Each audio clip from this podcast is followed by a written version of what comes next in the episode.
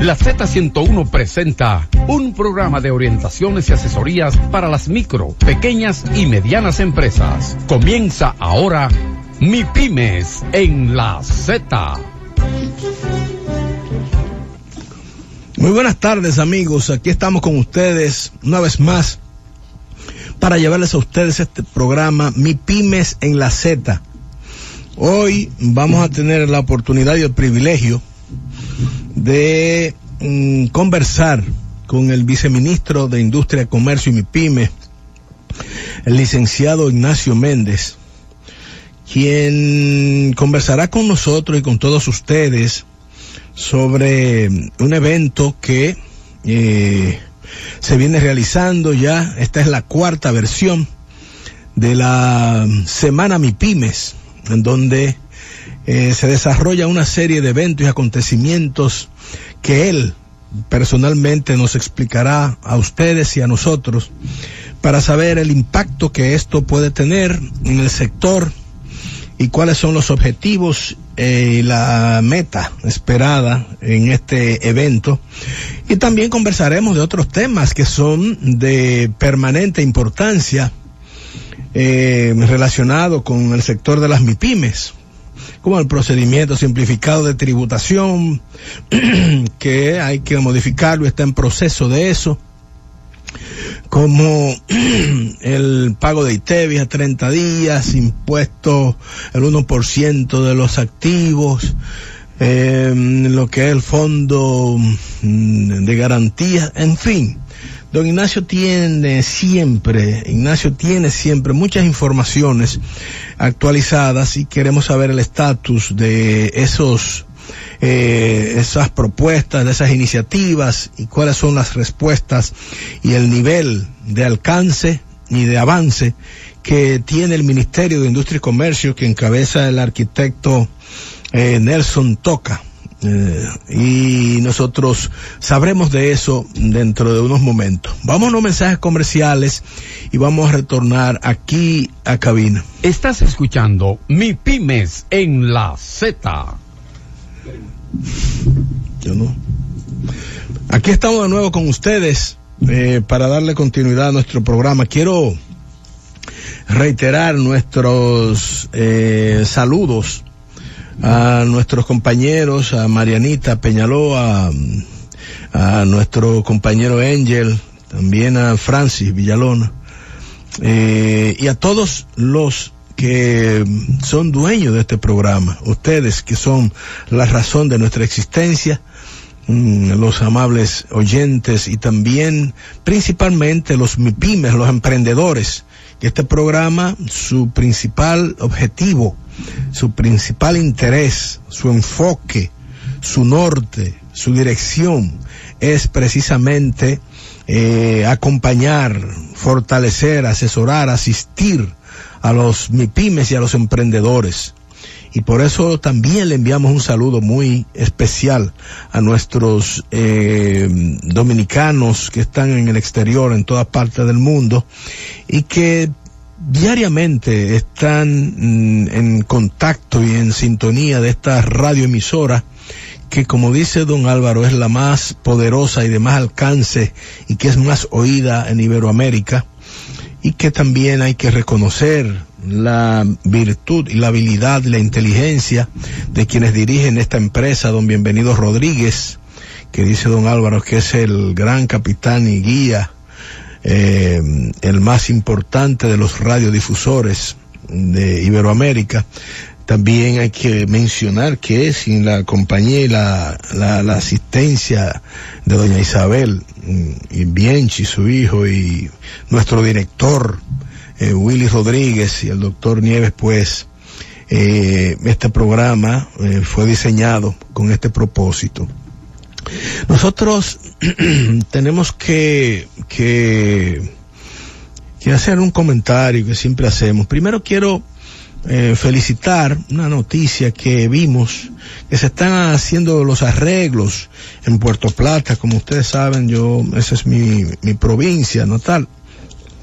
Y entonces están haciendo los arreglos para solicitar a la UNESCO eh, que es la Organización de las Naciones Unidas para la Educación, eh, la declaración de Puerto Isabela como patrimonio de la humanidad o patrimonio mundial. La verdad es que yo no sé cómo y déjeme decirle que estoy muy muy feliz por lo del merengue y otras en la ciudad colonial y otras cosas que se han ya se le ha otorgado esa categoría pero yo no entiendo cómo es que la Isabela, señores, por donde entró la civilización al nuevo mundo, creo que en gran parte los puertoplateños tenemos eh, mucha culpa de esto. Las autoridades, los políticos de allá que están ocupados en muchísimas cosas eh, inútiles eh, que no tienen ninguna trascendencia importancia y cosas de esta naturaleza, la principalía de nuestro, de nuestro país, de Puerto Plata, de la Isabela, como punto de referencia de ingreso de la civilización al nuevo mundo. Y entonces esto llega ahora que yo tengo que reconocer que está en manos de el, el arquitecto Eduardo Selman, ahora el, lo que es el Ministerio de Cultura, y que José Antonio Rodríguez, que fue ministro de Cultura, también está, creo que, designado embajador ante la UNESCO. No, no preciso exactamente, pero creo que es así. Y vamos a decir que enhorabuena, no vamos a pensar en lo que ha pasado, sino en echar hacia adelante esta, esta propuesta. Pero yo no quiero que eso se quede ahí porque la declaramos y yo tengo que decir aquí, denunciar si se quiere, que eso en varias ocasiones ha sido presentado y denunciado como una ruina, un abandono, una cosa imperdonable, sobre todo por los puertoplateños, por las autoridades municipales, eh, la gobernación, el síndico, todo el mundo ahí, los senadores, todos, eh, que aquello no sea una verdadera eh, imagen, una presentación portentosa, un museo bien fortalecido, que sea una referencia donde quieran ir todos los turistas que vengan de todas las partes del mundo a conocer por dónde entró la civilización al nuevo mundo, la relevancia que eso tiene para el desarrollo de la cultura y de la penetración de el continente europeo, en nuestra, en nuestra América. Y entonces, eh, aquello está abandonado, aquello no tiene la relevancia, no es solamente la declaratoria y conseguir eso y ya, es desarrollar eh, eh, una, una, una estrategia de que sea esto una de las, porque el turismo histórico, por ejemplo, eh, en, en, el, en Egipto. Es una cosa extraordinaria. Israel. Usted sabe la gente que va solamente por el turismo histórico. Y nosotros tenemos esa relevancia.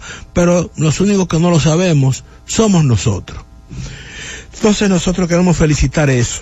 Pero eh, pasando luego de eso, nosotros tenemos que referirnos obligatoriamente a unas declaraciones que en esta semana eh, me parece que a principio de semana, el lunes, vimos que eh, una, un grupo de sindicalistas eh, nutrida eh, la, la presencia de sindicalistas en la torre empresarial, encabezado por sus dirigentes eh, Rafael Pepe Abreu, que precisamente lo, entrevistamos en nuestro programa de televisión en el canal 7 Antena Latina y en el canal 21 Antena Latina hoy de 7 a 8 de la noche y de 1 a 2 de la madrugada lo entrevistamos en este programa a Pepe Abreu.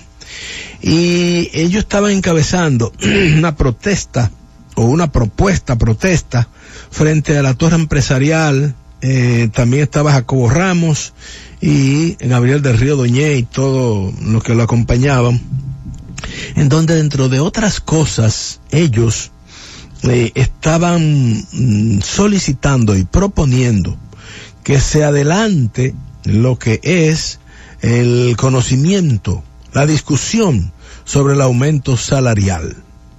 Mm, bueno, esto no, no esperó muchas horas para que el presidente del Consejo Nacional de la empresa privada CONEP, Pedro Brache, en una visita que le estuvieron haciendo la dirigencia, la directiva del CONEP, al presidente del Tribunal Constitucional, Milton Rey Guevara, para reconocerle su labor y proponer eh, estar presente en lo que es la próxima eh, selección y sustitución de los jueces que componen este alto tribunal, eh, pues eh, ahí declaró Pedro Brache que esa solicitud que hacían los sindicalistas, que era eh, inoportuna, y que era a destiempo, y que la ley establece los, las fechas en las que se eh, revisan y se conoce cada dos años los salarios mínimos de, de no sectorizados.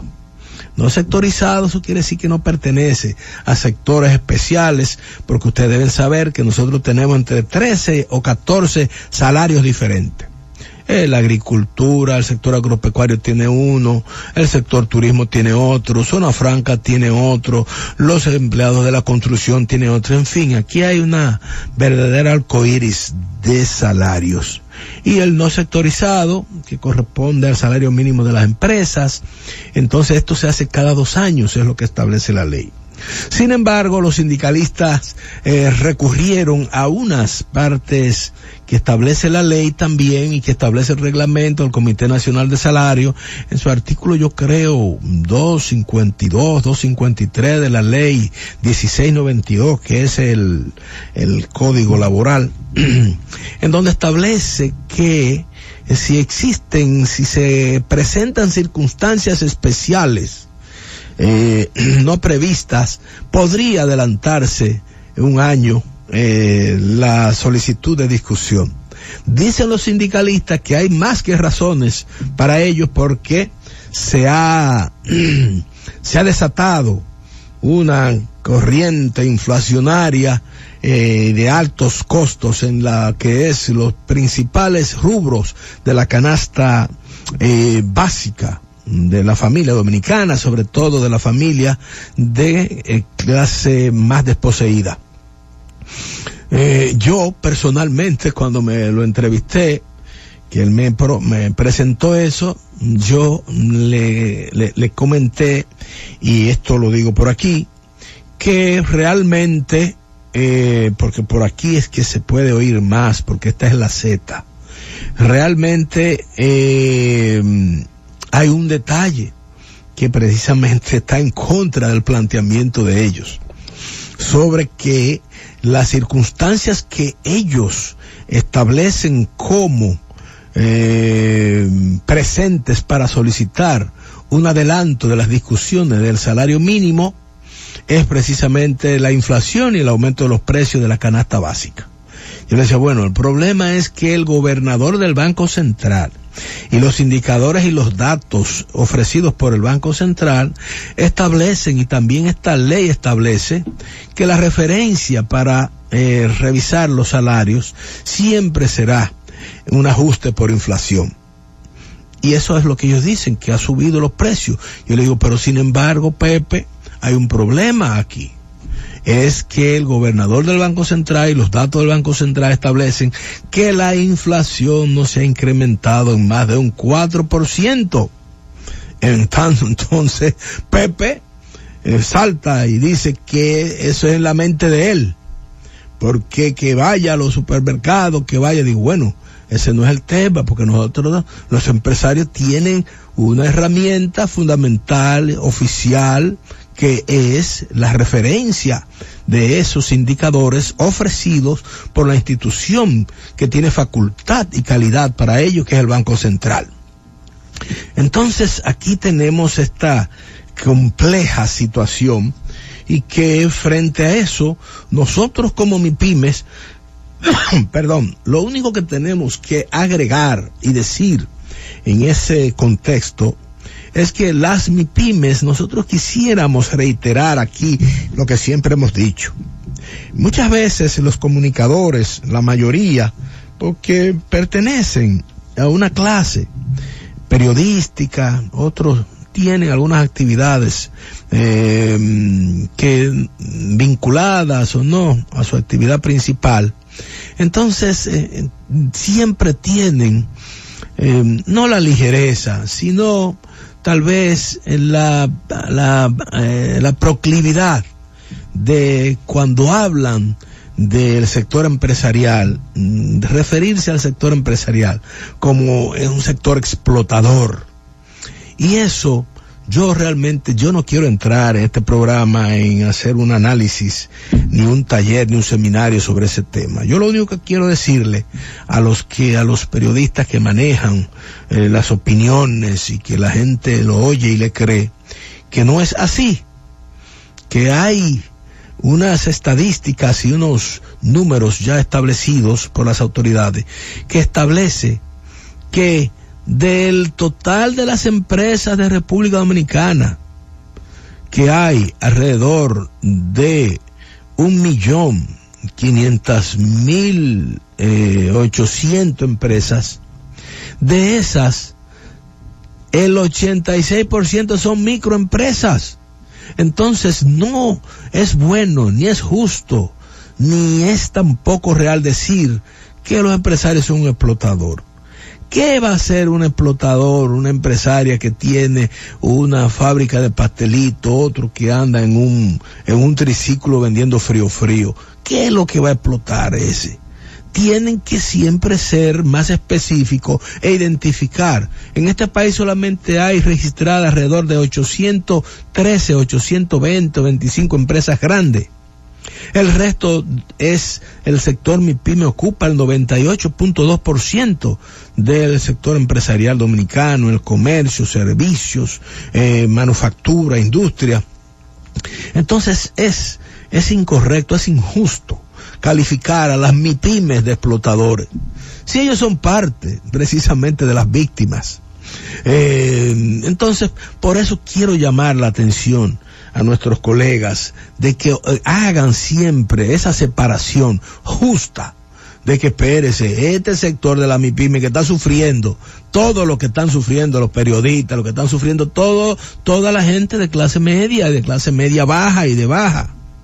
Entonces quiero pedirle que tengan esa observación y de que cuando se vayan a referir y que quieran hacer algún comentario sobre su valoración del comportamiento de las empresas grandes, bueno, porque se dirijan a ellas, pero que las MIPIMES no, las MIPIMES son el sector que sostiene la economía de la mayoría de los países del mundo. Y en el caso de República Dominicana, a pesar de todo esto que le estoy diciendo y las precariedades, las dificultades, los contratiempos fiscales, tributarios, eh, de, la calidad de los servicios, eh, sin embargo, son el 40%, eh, ofrecen el 40% del Producto Interno Bruto y cerca del 65 o 70% de los empleos son generados por las MIPIMES.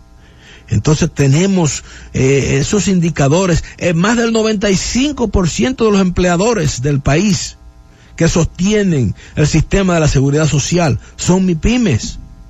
Entonces quiero que tengamos, si usted quiere no respeto, pero que tengamos sí la, la gallardía de reconocer que las MIPIMES son tan golpeadas como los mismos eh, empleados. Y yo le he dicho a los sindicalistas que no hay una microempresa en el país y son alrededor, alrededor de un millón quinientas mil las microempresas que no pertenezca a un trabajador, a un simple trabajador que ha sido liquidado y ha puesto un negocito para sobrevivir o que trabaja y no le alcanza el dinero y pone un negocito para vivir, lo que sea.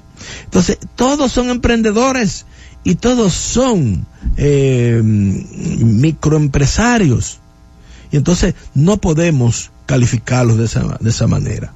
Y atendiendo y continuando precisamente con, con, esa, con esa situación, tenemos que conectar eso eh, con lo que sucede también en el comité de salario y el, y el ministerio de, de, de, trabajo que ahí tenemos trabada la bendita ley 187-17 que sustituye la 400, no la sustituye, la modifica, la 488-08 de apoyo a las MIPIMES y no se pudo nunca lograr que el Ministerio de Trabajo y el Comité Nacional de Salario aplicaran lo que establece la ley en cuanto a la clasificación empresarial y se eh, aprobó y se promulgó la ley 187-17 precisamente para modificar cuáles eran los, los términos de referencia y las variables que se iban a utilizar para clasificar una nueva clasificación y tampoco le han hecho caso. En ese sentido, nosotros siempre hemos desde aquí propuesto que independientemente, y esto no lo tiene que decir el viceministro de Industria y Comercio, que está con nosotros, esto lo digo yo a título personal, que independientemente de que el Ministerio de Industria y Comercio es el responsable de hacer la clasificación de las empresas, eh, eh, el sector que defiende y que agrupa las MIPIMES, tiene que hacer unas diligencias, unas acciones, unas presiones que son legítimas porque lo establece la ley. Entonces yo no estoy de acuerdo con los diálogos, yo no estoy de acuerdo con las negociaciones, porque la ley establece claramente que lo que hay que hacer. Entonces lo único que hay que hacer es lo que yo he recomendado desde aquí. Vamos a discutir con el Ministerio de Trabajo, pero a través de un recurso de amparo en el Tribunal Superior Administrativo y que de ahí salga lo que es la aplicación, el establecimiento de lo que establece la ley y lo que tiene que regir. Porque aquí vivimos haciendo leyes y queriendo la institucionalidad y que debe hacerse así, pero entonces no cumplimos con la ley. Bueno, hay muchas cosas, pero yo quiero que como ya llegó nuestro invitado y colega, yo diría, porque también está con nosotros apoyando este proyecto que ya lleva más de dos años, el licenciado Ignacio Méndez, y tenemos que hablar largo y tendido de lo que es esta cuarta versión de la semana MIPIMES y también de otros temas, conexo y no conexo, que tiene que ver con ese viceministerio. Vamos a un mensaje comercial y retornamos. Estás escuchando Mi Pymes en la Z. Estás escuchando Mi Pymes en la Z.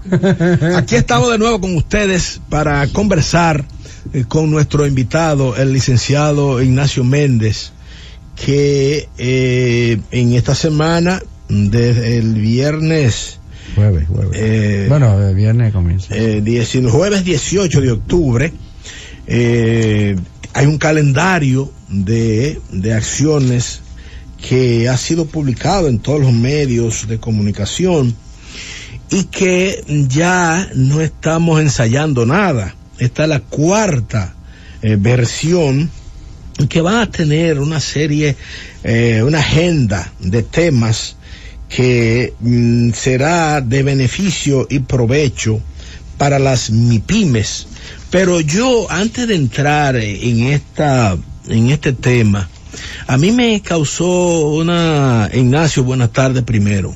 Sí, yo iba a pensar que no me va a ni saludar, me va a comenzar a dar cocotazos sin, No lo que lo, lo- sin saludarme. no lo, lo que pasa es que como tú eres de aquí, a mí el, el protocolo se me va. Y yo que no tengo ninguno. ¿Me entiendes? tú que tienes menos que yo. Pues entonces te decía que vi con muchísima eh, eh, gracia y con muchísima atención eh, una, una propuesta de ustedes que está vinculado de, un, de una iniciativa que se llama transferencia de capacidades para la implementación de procesos de producción más limpia. Ah, P más L. Y entonces esto eh, tenemos ahí I más D, I más D más I, ¿entiendes? Innovación y desarrollo y todas esas cosas. Entonces me causó, pero sobre todo lo que me impactó es que esto es en Pedernales. sí. Y entonces eso tiene, no es una, no es un capricho, sino es todo, vi que aquí está involucrada la agencia eh, andaluza de cooperación internacional para el desarrollo de la Junta de Andalucía, o sea que es una entidad que tiene una vocación de apoyo para este tipo de iniciativa. Y entonces, ¿en qué consiste esto? Y si esto es sencillamente focalizado o se puede eso llevar al país entero. No, eso, eso es focalizado en Pedernales, es parte de lo que venimos haciendo ya hace un tiempo en Pedernales con el tema de la, ahí estamos trabajando con, con los hoteles, estamos trabajando con los pescadores, eh, estamos trabajando con la Federación de Madres. Eh, tú sabes que la cooperación española eh, históricamente ha estado muy ligada a la región de Enriquillo. La agencia. Eh, la agencia de cooperación española y los gobiernos locales españoles también. Entonces, eh, nosotros ya habíamos hecho un, una fase 1 con los pequeños hoteles de allá que es preparándolo para que ellos puedan también comer parte del filete cuando cuando se desarrolle el turismo y todo eso ya que ellos estén preparados para hacerle frente a esa, demanda. Esa es la idea, ¿verdad? Esa es la idea inicial de primera fase. Entonces lo que sucede es que en la primera fase sale que uno de los problemas principales que dicen los propios hoteleros que ellos tienen es el costo de la energía eléctrica. Entonces cuando nos vamos a ver y hacemos una auditoría eh, energética en los hoteles, resulta que el está tu café eh, gracias señor gracias. Esa gasolina para mí. Eh, eh, vamos a ver que el tema no es no es de factura de facturación nada más. Es facturación por ineficiencia del uso de, de la energía eléctrica en equipos obsoletos en instalaciones mal hechas en un montón de cosas eh, que la auditoría que hicimos eh, con, con el consejo de Dios se me olvidó ahora el el que aprueba, el que tiene que ver con esto de los eléctricos, no me acuerdo ahora el nombre, eh, da que en algunos casos eran 200, 300 mil pesos que se podían ahorrar al año si corregían esa situación. Entonces esta es una fase de, producción más limpia que trata de, darle un, seguimiento a eso, de, de eh, enseñarlo a ellos qué tienen que hacer para mejorar esa, esos casos de ineficiencia, no solamente a los hoteles, sino también a los restaurantes. Y eh, quien nos va a estar acompañando en esa fase, que se ganó la licitación, es la Pontificia Universidad Católica Madre y Maestra. En, que, en la fase de precisa... En la fase de producción más limpia, que es como se llama ese componente, porque lo que trata de ser más eficiente, en el caso este, energéticamente, los pequeños hoteles y restaurantes de Pedernales. Está con el medio ambiente también. Sí, claro. Pedernales para nosotros es un es una comunidad muy interesante para hacer este tipo de se han salvado con ustedes. Sí, de verdad que sí. Nosotros con ellos, porque conocerlo a ellos ha sido eh, un privilegio porque realmente una comunidad que estaba muy necesitada que la, el gobierno lo ayude y realmente ha respondido muy bien. Eh, originalmente, eh, ¿Tú sabes cuántos habitantes tiene? 60 y pico mil habitantes en la provincia completa. Eh, y, es una de las provincias más pobres del país. Y, un senador de ahí tiene el mismo valor que el del distrito nacional. Sí, pero eso es, digo, eso es así, para eso están los diputados también. Que por, sí, señor. Eh, pero nada, la cuestión es que yo creo que es un programa muy interesante, hay mucho entusiasmo. La, pero yo vi con, con cierta extrañeza que hay, hay que 24 hoteles. Sí, señor y, y 10 restaurantes. Sí. ¿Y cómo es eso? Están todos están todo ya georreferenciados, todos tienen su página web, tú puedes buscar... Es verdad que hay 24 sí, señor. Hay chiquiticos, hay más grandes, hay de todo tamaño, pero ya están ahí, están mapeados. No o sea, y tú, eh, tú buscas la página que te le hicimos una página web también a la provincia que se llama visitapedernales.com y ahí están todos los hoteles, todos los restaurantes, toda la cafetería, todo lo que tú quieras ver está ahí. O sea, tú puedes, porque anteriormente no pasaba que había un hotel, creo que tenía página web que no era funcional, simplemente informativa. Y entonces la gente iba ahí y cuando lo encontraba lleno se devolvía porque creía que no había más hoteles en Pedernales. Entonces hoy en día ya pueden chequearlo en la web y hacer todo su todo su tema. Ahí.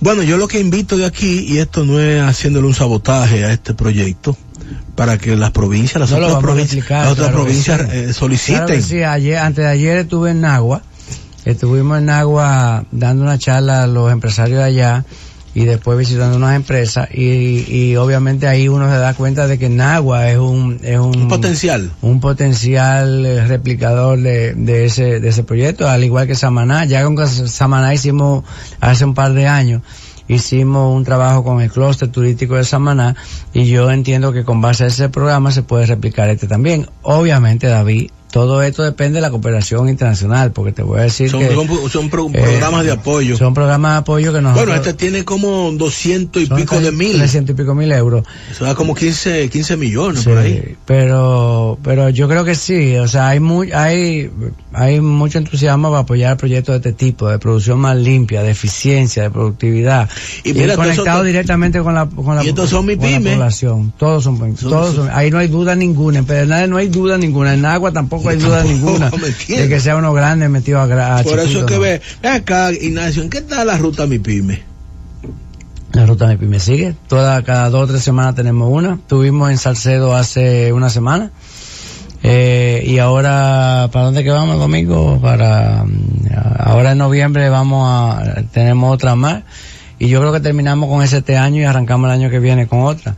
Okay. Eso seguimos así. Lo que pasa es también, tengo que decirte que cada vez que vamos abriendo más centros MIPYME, pues la ruta MIPYME también sí. ya pierde vigencia porque ya porque tenemos ya centro 24-7. representación. Ahí. Exactamente. Entonces ahora tenemos, estamos abriendo tres o cuatro centros MIPYME más. Eh, tenemos eh, dos que vamos a abrir con el ITLA, uno en Santo Domingo, uno en Santiago. Eh, ya tenemos el de Locamaima de, de innovación. Estamos ahora con el Politécnico Loyola de San Cristóbal, con la UCE en San ¿Cuánto hay? ¿Cuánto hay ya? Ven, ahora 19 creo que van a ser con... Yo creo que la última vez que tú viniste habían 12. Sí, 12, después 13 con San Juan de la Maguana. Sí. Y ahora sí, porque tenemos, tenemos el que te digo, de la San Pedro Macorís con la, la UCE. Meta, eh? 24. La promesa, del, la promesa del 24 del presidente son 20 al, al 2020.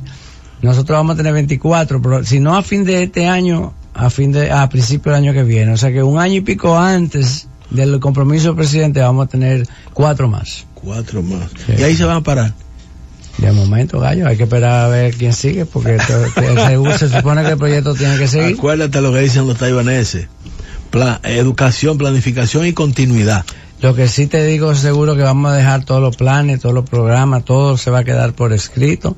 El que lo quiera seguir, que lo siga, pero yo creo que el ejemplo que se ha dado en el gobierno de Danilo Medina con relación a la MIPYME y a otros aspectos, eh, pero a mí obviamente me corresponde la MIPYME, no tiene parangón en, en la historia. Yo a pesar de los colores de partido y lo que sea, pero realmente el papá de la MIPYME hasta ahora aquí ha sido Danilo Medina. Yo tengo Por más que, que, le duela a mucha gente. Yo tengo que, en parte, eh, ¿cómo se llama? Hacer también una, una especie de aceptación. Pero yo creo que eh, lo que más, en donde él más acertó, fue en buscarte a ti. Y no es porque tú estás ahí al lado. Amigo mío, ¿Me entiendes? No, yo no. Tú sabes que eso estaba ahí. ¿Me entiendes? Y eso, eso. No, pero el equipo es buenísimo. Tú quieres gente más, tú, tú quieres gente, tú, no, y que yo tengo, no, el equipo de mi pyme, del gobierno, o sea, de, de, todas las instituciones. Tú quieres gente mejor y más, más apasionada y más capacitada que una Yocasta, o que una Rosa sí. Rita, o que una Mayra. O sea, sí, eh, sí, dime tú, o sea, aquí. Bueno, allá lo de Mayra va para el Banco de Reserva una cosa que es muy importante porque ahí vamos a tener mucho sí. más agilidad, facilidad y también mucho más recursos. Institucionalidad, se le va, y además la forma de no dejarlo a los vaivenes políticos ese tema. Desde luego que sí. Ignacio, ahora vamos a entrar en materia de lo que es la cuarta semana Mi Pyme. Eh, realmente, ¿cómo tú valoras los resultados? Porque tú sabes que en este país y en cualquier país, las estadísticas se hacen en referencia a lo que es el año anterior. Eh, uh -huh. con relación al año anterior. Entonces yo quiero que después de estos mensajes comerciales que nos están haciendo señas con una pistola, que tenemos que unos mensajes comerciales porque de eso es que esta empresa vive. Vives, claro, de la empresa y tú, pendejo. Seguro. Entonces vamos ¿no? a unos mensajes comerciales merecidos y retornamos con nuestro invitado, el licenciado Ignacio, Ignacio Méndez, viceministro de Industria y Comercio y MIPIMES. Estás escuchando MIPIMES en la Z. Aquí estamos de nuevo con ustedes y vamos a continuar con la conversación con nuestro invitado, el licenciado Ignacio Méndez. Ignacio, te, tú ibas a iniciar a explicar eh, eh, cuál ha sido la valoración de ustedes de las réplicas o de las versiones anteriores, cómo ustedes han visto la comparación de una y otra y qué esperan de esta. No, mira, la semana mi pyme del año pasado eh, realmente nos la ha puesto difícil. Sabes, la semana mi pyme ha, ha sido increciendo. Precisamente. O sea, hemos ido mejorando y aprendiendo una con ¿Y otra. corrigiendo? Sí, adaptando cosas que vemos en otros países, porque básicamente la tenemos todos los países y todos los países de Europa, de Estados Unidos, eh, digo, de, de América.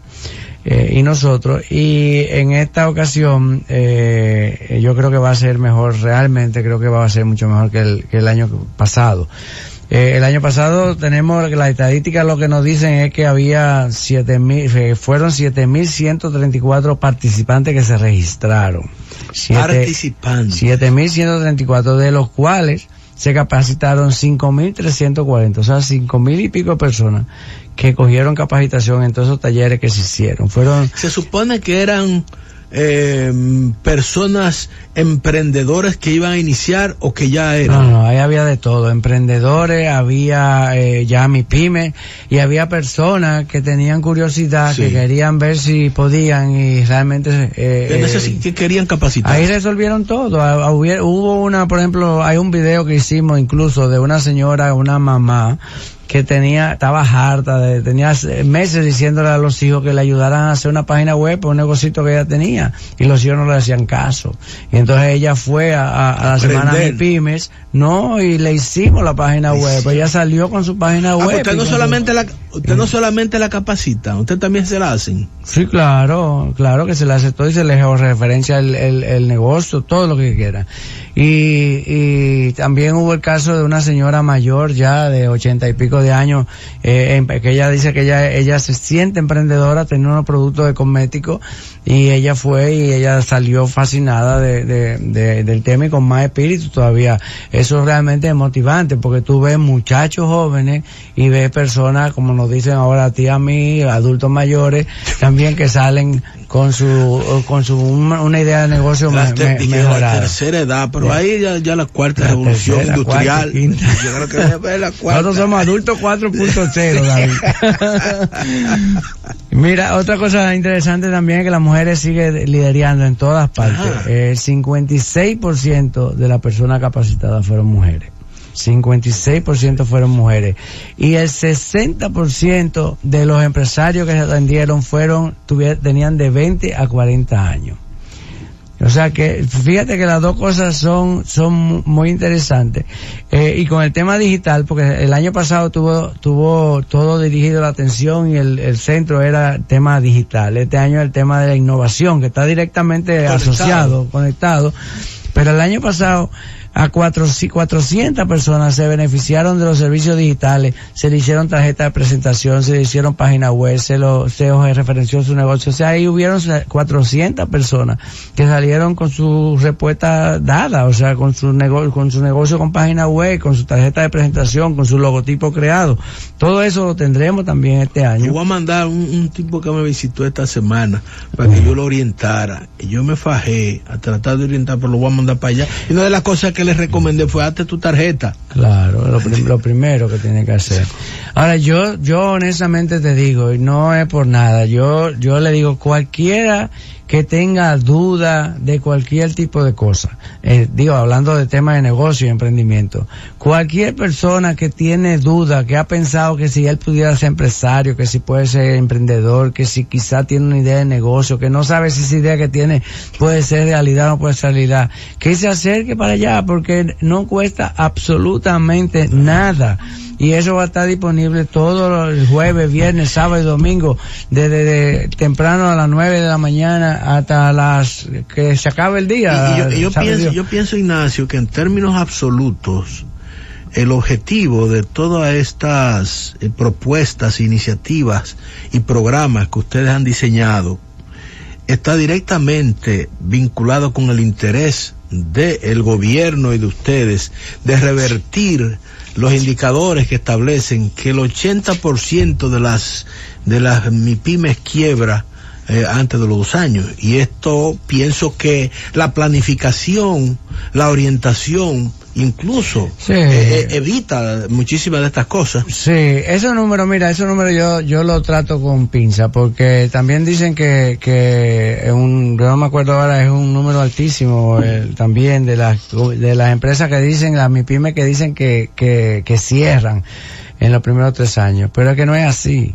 Eh, es que no es, no es cierto. O sea, las MIPIME lo que hace es que se transforman se transforma su negocio porque usted comenzó vendiendo yaniqueque y se dio cuenta que donde usted vendía yaniqueque eso no se vende y decidió que lo que se vende son adaptadores o cargadores de teléfono celular y eso es lo que usted está vendiendo. Usted no mató el otro negocio, usted simplemente cambió la actividad. Pero yo no sé dónde Pero el MIPYME, esos. El, el, MIPYME, el MIPYME sigue vivo. No, esos datos están desde la cuenta de fondo micro, lo que pasa es que no lo hemos actualizado y lo vamos a, lo va, ese es, ese es uno de varios que vamos a actualizar ahora el año que viene, porque ya son cuatro años que tienen y están un poco desfasados. Pero, yo quiero, yo quiero, perdóname mm. que, te, que, te, que te interrumpa ahí. No, continúa, que yo ahorita te lo digo. No, el tema era que te decía también, aquellos que tienen, que, que ya tienen su, su MIPYME, tienen su producto, pero se dan cuenta de que tienen un producto que no está bien presentado, que a lo mejor el empaque no es correcto, que saben que, por ejemplo, el cosmético tiene un, un buen mercado de exportación, pero eh, así como lo tienen ellos no pueden present no pueden ni siquiera hacer el intento para exportarlo o no saben cómo, cuál sería, qué tienen que hacer para exportarlo.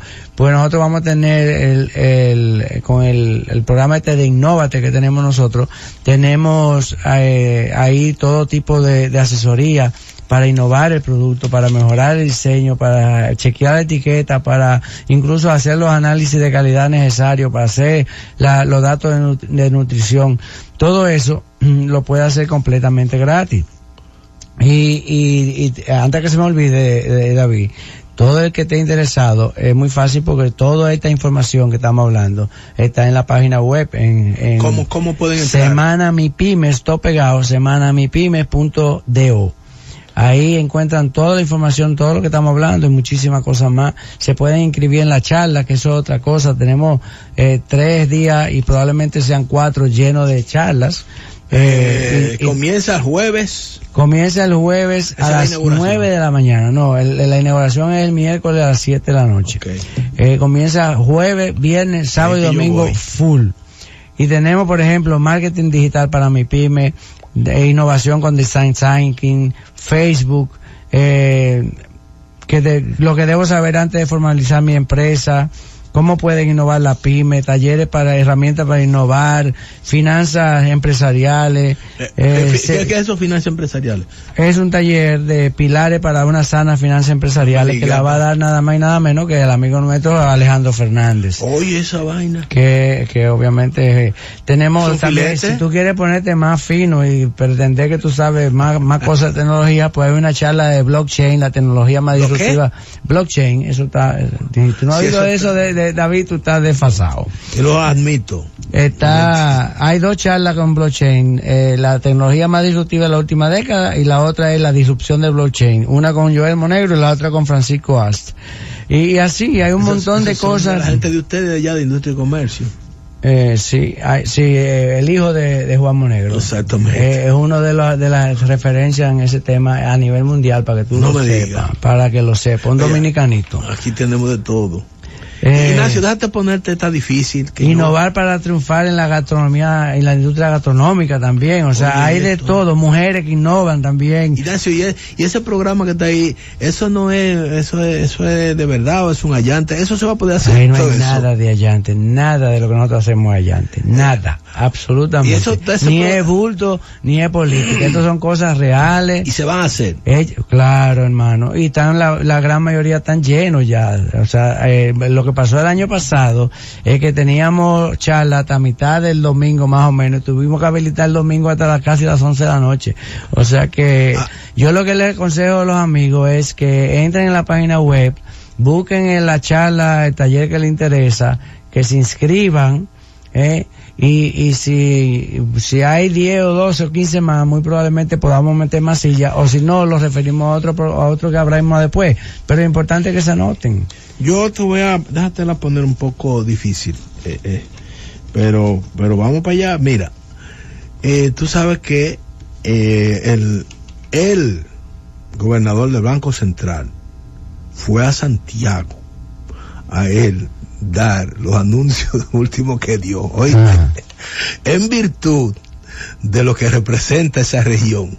Y habló de que el 35% de los empleos eh, lo aporta el, el sector del Cibao, un millón quinientos mil y pico. Bueno, el asunto es que no hay nada que ver. Allá hay, tú sabes que allá hay un teatro nacional también. Igualito que el de aquí. Bueno, Y un chin de cuidado que está, por cierto. Bueno, ah, bueno. Pues es un mensaje que le mandamos desde aquí. Los santiagueros en eso son muy celosos. Mira, ¿no se piensa en algún momento eh, pensar en hacerlo en Santiago, una cosa de esa? Eh, la semana de mi pyme. Ojalá, David. Lo que pasa es que esto es muy costoso. O sea, realmente hemos tratado de hacerlo con, con inversión cero, vamos a decir así, de que, de que se pueda recuperar con patrocinio y toda la inversión, pero no, el ministerio tiene que poner una cantidad de dinero grande. Eh, y claro, pero, eso, eso debiera ser patrocinado, pero mira, por la cúpula empresarial. Bueno, pero tenemos, pero tenemos, oye, eso, lo digo yo. Te digo, espérate, te digo, no puede, no, no quejémonos de los amigos porque te voy a, tenemos 26 instituciones que van a participar.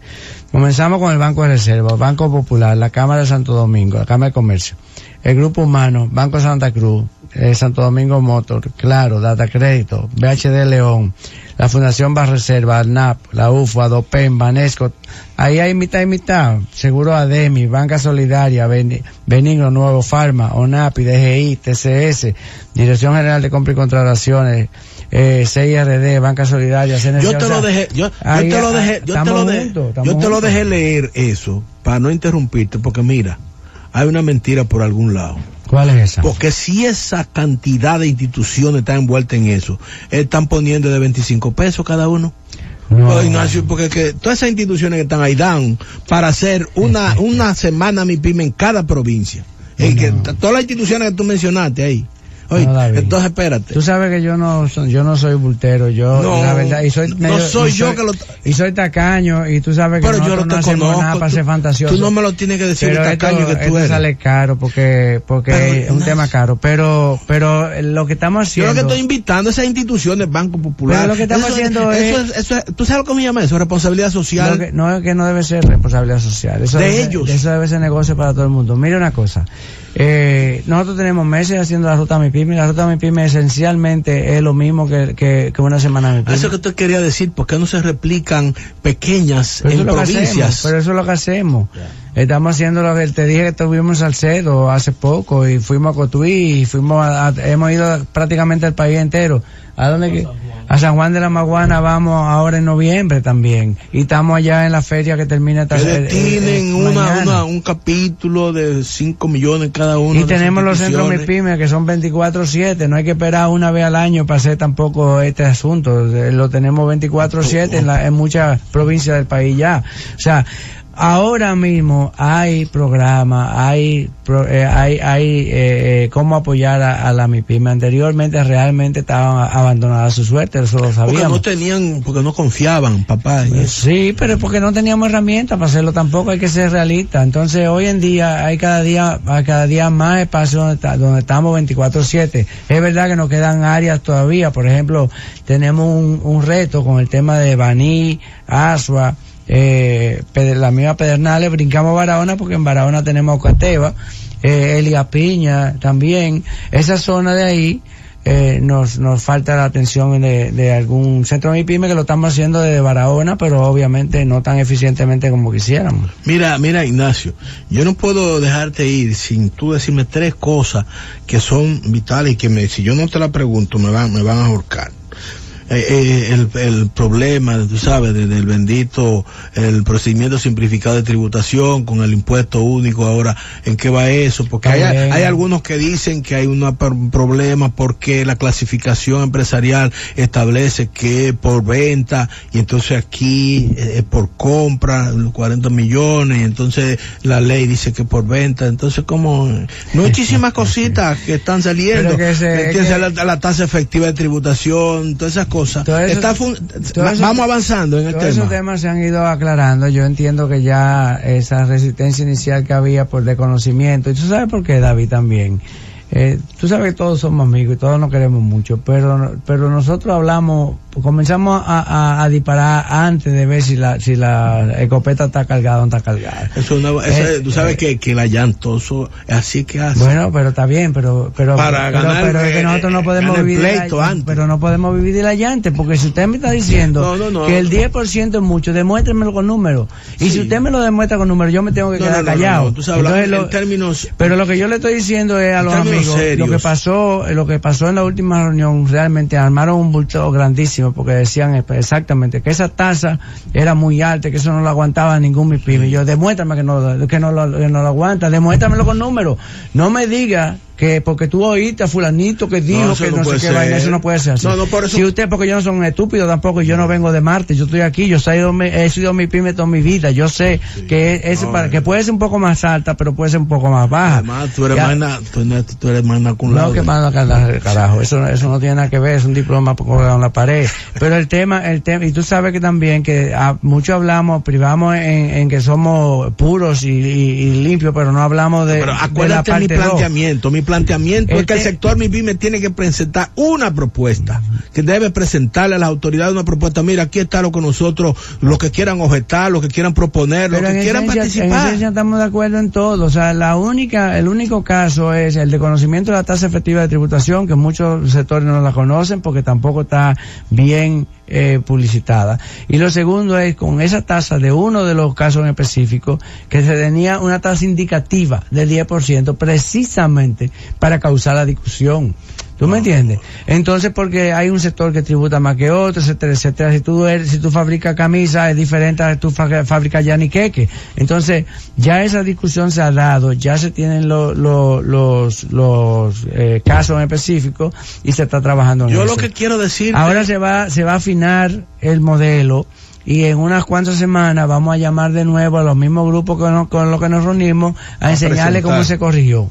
Bueno, finalmente, Ignacio, yo lo único que te quiero decir es que eso tiene que no ser complejo, que tiene Para que ser nada. fácil, no pueden, no pueden dificultar el asunto y que debe ser para esto esos 70 mil colmados y más de 75. 80, digo, dicen que son 90 mil. Bueno, ya. entonces, y, y salones de belleza, si eso no es 60.000 simple, si eso no es simple y fácil, entonces la situación se va a complicar. Finalmente, en un segundo, Dígame. ¿qué va a pasar con el decreto eh, 37015 que creó el Consejo Consultivo para las MIPYME? ¿Se va a reunir?